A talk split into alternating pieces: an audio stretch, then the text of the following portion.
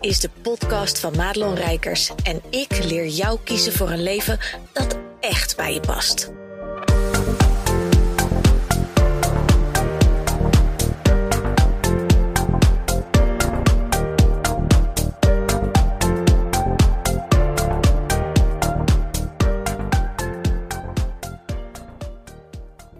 Hey, goed dat je er weer bent bij deze podcast. En ik ben een boek aan het lezen. Nou is dat aan zich niet zo heel bijzonder, want ik ben soms wel 3 boeken tegelijk aan het lezen en handje omhoog. Als je ook zo'n type bent, wat halverwege een boek ineens iets anders weer gaat lezen en denkt, oh ja, die hadden we ook nog. Maar ik heb dus een e-reader en ik was altijd type, ik moet een boek voelen, ik moet het ruiken, ik moet het in mijn handen hebben. En sinds ik dus die e-reader heb en er echt even doorheen gegaan ben van oké, ik kan hier 50.000 boeken opzetten. En gewoon blijven kiezen, weet je, à la de Netflix-biep van waar heb ik zin in. Vind ik heel lekker. Ben ik dus echt om.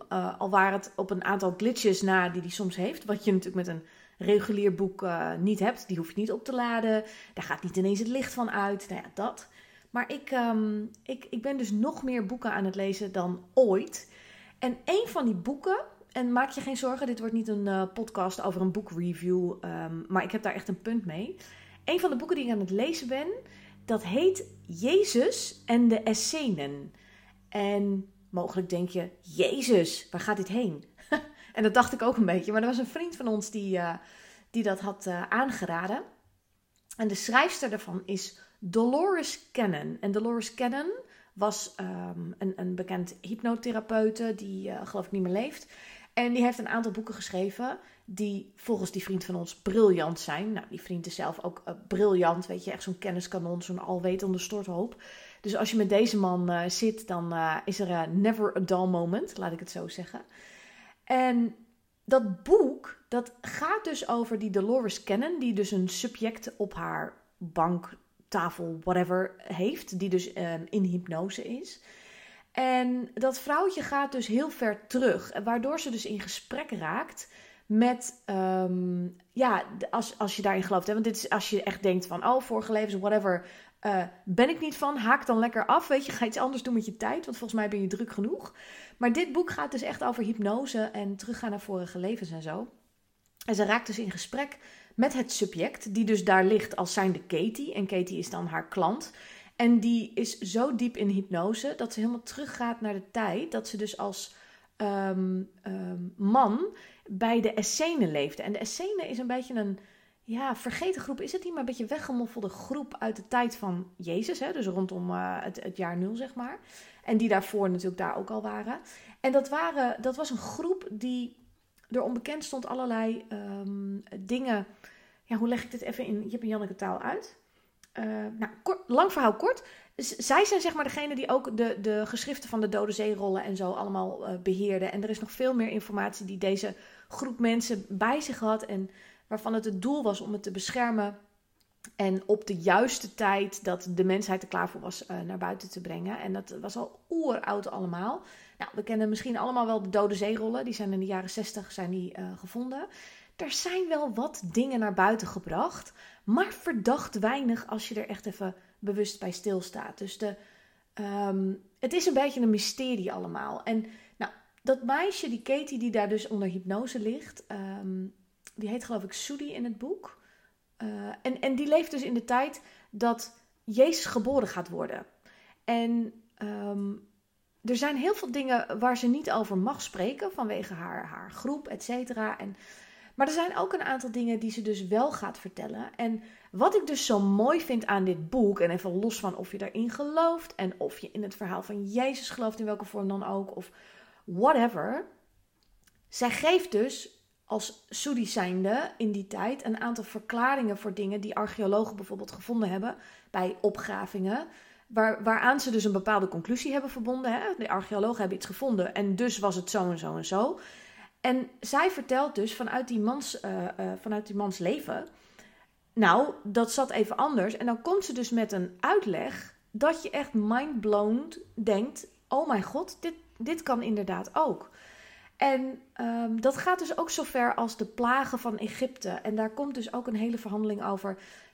Wat dan mogelijk op dat moment speelde, waardoor die plagen eigenlijk als een soort clockwork op elkaar volgden. En als je het leest, jongen, dan denk je echt, dit klinkt zoveel logischer dan het verhaal van de Bijbel. En daar moet ik dan wel om lachen, want geheid dat er heel veel mensen zullen zijn die dat boek natuurlijk verguizen. Die zeggen, nee, dat kan allemaal niet en dit is hoe het is. En de Bijbel spreekt natuurlijk de waarheid, et cetera. We kennen allemaal van die mensen. Maar als je denkt aan de logica, van wat is er nou logischer? En dat is een beetje, ik weet niet of je ervan bent, maar dat is een beetje het coronavirus komt uit een lab uit Wuhan waar ze coronavirussen aan het onderzoeken zijn om de hoek. Of het is van een vleermuis in je soep overgedragen. Ja, ik weet niet welke theorie meer plausibel klinkt. Even los van welke intentie daar dan aan vasthangt. Maar als je dus die dingen leest in dat boek. En dat gaat eigenlijk dat hele boek door. Hè? Dat gaat over de conjunctie van de sterren op het moment van de geboorte. Waardoor je dus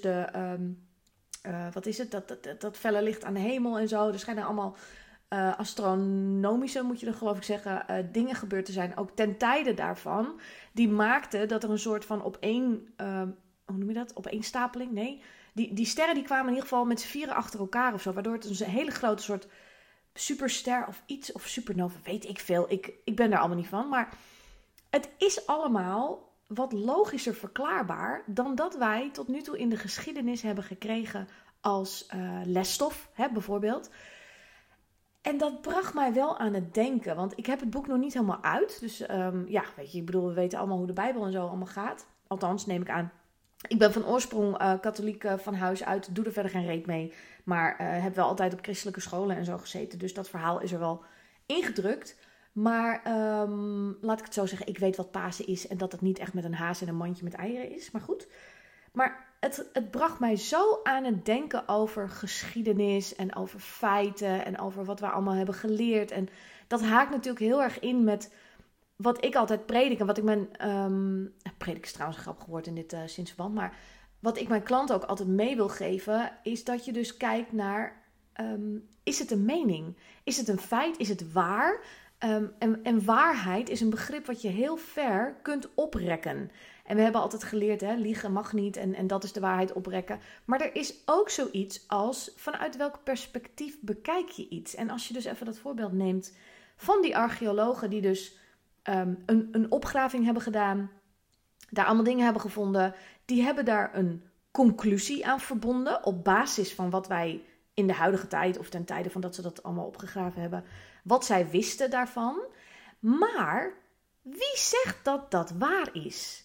Want het is ook maar iemands mening dat dat dan zo gegaan is. Want even serieus, we waren er niet bij. Dus hoe dat precies zat met badhuizen, et cetera. Nou, en als je dus in dat boek leest en je denkt, hé, maar dit klinkt dus ook heel plausibel. Ja, dan vind ik het een interessante discussie. Is geschiedenis dan een mening? Want welke feiten zijn er feitelijk, grappig gezegd, over wat er gebeurd is? Wat we op school hebben geleerd, wat onze ouders ons meegeven. Wat is er nou feitelijk waar van dat wat jij allemaal als waarheid aanneemt? En misschien klinkt dit een beetje raar. Dus als je me niet helemaal volgen kan, geef even een heads up. Ik ben altijd beschikbaar voor vragen. Mag je me gewoon mailen op madelon@madelonrijkers.nl. Maar wat nou als heel veel dingen die jij voor waar aanneemt, en dat gaat dus veel verder dan waar ik het altijd over heb, van ja, maar je bent wel goed genoeg, of wat je ouders zeiden, dat is niet helemaal waar in het licht der dingen die we nu weten over jezelf en over het leven. Maar wat nou als dat veel verder gaat? Dat is eigenlijk de hele structuren waar de maatschappij op is gebouwd, waar de scholen op zijn gebouwd, waar alles wat we doen in het dagelijks leven op is gebouwd. Wat nou als het allemaal maar iemands mening is? En dat maakt het natuurlijk niet heel makkelijk, want dat wil niet zeggen dat je dus nu denkt, oh, maar dat was maar iemands mening, dus dan hoeft het allemaal niet. Dat gaat niet. Maar zou je de theorie kunnen accepteren dat het misschien maar gewoon allemaal meningen zijn? Van belangrijke mensen die een goede stem hebben in dat wat ze doen. En dus bepaald hebben voor de rest van de mensheid. Hé, zo gaan we het doen. Dat is een beetje net als met de Bijbel. Ik weet niet of je het verhaal kent van de Bijbel. Maar die is natuurlijk samengesteld. Echt 500 jaar na dato op een of ander concilie van Nicea of Nicea. Ik weet niet hoe je het uitspreekt. Maar daar zijn allemaal hoge bobo's bij elkaar gekomen van de hoge pieven in het geloof. En die hebben dus bepaald, dit geschrift gaat er wel in, dat geschrift gaat er niet in. En Alleen dat al, ik weet niet wat dat met jouw brein doet, maar ik ga daar al van op hol. Dat ik denk, maar hoezo bepaal jij wat er dan wel en niet in mag om dat plaatje dus kloppend te maken? He, om daar iets mee te bereiken, want ze hebben er vast een doel mee. En dat er misschien wel een evangelie is van Maria en misschien wel een evangelie is van die en misschien wel een evangelie van die. Wat er dus niet in mocht, maakte dat we een ander beeld hebben van het verhaal of de verhalen. En ik vind dat echt een kwalijke zaak. En misschien hebben ze er de mensheid mee gediend door, I don't know. Maar ik voel heel duidelijk als ik dus zo'n boek lees, dat er in mij iets gebeurt wat enerzijds heel positief is. Omdat ik denk, ja zie je wel, het kan dus ook een ander verhaal hebben. En als je dat andere verhaal aanneemt en een ander perspectief neemt, dan zijn dingen ineens wat minder ingewikkeld. Maar tegelijkertijd geeft het me ook een beetje een negatief gevoel, omdat ik er ja, toch boos misschien een groot woord, maar ik raak er geïrriteerd van dat mensen iets als een waarheid presenteren, terwijl er zoveel interpretaties mogelijk zijn. En ik heb dat op school ook altijd, ik leer het mijn kinderen trouwens ook hoor, ik zweer het je. Als zij op school iets krijgen, wat mij betreft rammelt aan alle kanten, dan leer ik ze dus echt ook kritische vragen stellen. En dan zeg ik altijd, laat ze maar werken voor hun geld. Laat hen het jou maar uitleggen waarom het zo is en niet anders. En als jij een ander perspectief hebt, wat eigenlijk ook klopt met het antwoord op de vraag, laat hen jou maar vertellen waarom dat dan niet goed is. Ik zeg, en weet dat als de vraag te open is, dat zij de vraag gewoon verkeerd gesteld hebben. En dat het dus helemaal niets zegt over jouw antwoord. Nou, je kunt je voorstellen dat ik een soort madelonnen in de dop aan het kweken ben. Die niet per se altijd tegen heilige huisjes hoeven trappen. Maar ik wil, en dat wil ik voor jou ook heel graag, dat je niet zomaar alles aanneemt. En niet zomaar jouw eigen gevoel aan de kant schuift en denkt, oh, maar iedereen doet dit, dus dan moet ik dat zeker ook doen. Of als iedereen om je heen roept, die tafel is zwart en jij ziet heel duidelijk dat die pimpelpaars met gouden randjes is, dat jij dan denkt, nou, misschien zie ik het gewoon niet goed. Ben ik gek of zo? Want het is niet waar. En qua perspectief geef ik altijd het voorbeeld van de 6 en de 9. Als jij een 6 op de grond tekent en jij gaat zeg maar aan de onderkant staan, hè, bij de buik zeg maar van de 6, en iemand anders gaat aan de kop staan bij het haakje van de 6... en jullie kijken naar elkaar en dan naar de grond, dan zie jij een 6, maar de ander ziet een 9. En jullie hebben dus allebei gelijk en jullie hebben allebei ongelijk, omdat er meerdere dingen mogelijk zijn. En het vraagt dus van beide partijen dat je dus bereid bent om te kijken naar het perspectief van de ander, om te denken, oh ja, zo kan het ook. En dan mag je nog steeds bij je eigen standpunt blijven, hè? Want net als dat die archeologen ook nog steeds bij hun eigen standpunt mogen blijven van ja, wij denken dat het zo gebeurd is. Helemaal prima. Maar presenteer het dan niet als de ultieme waarheid.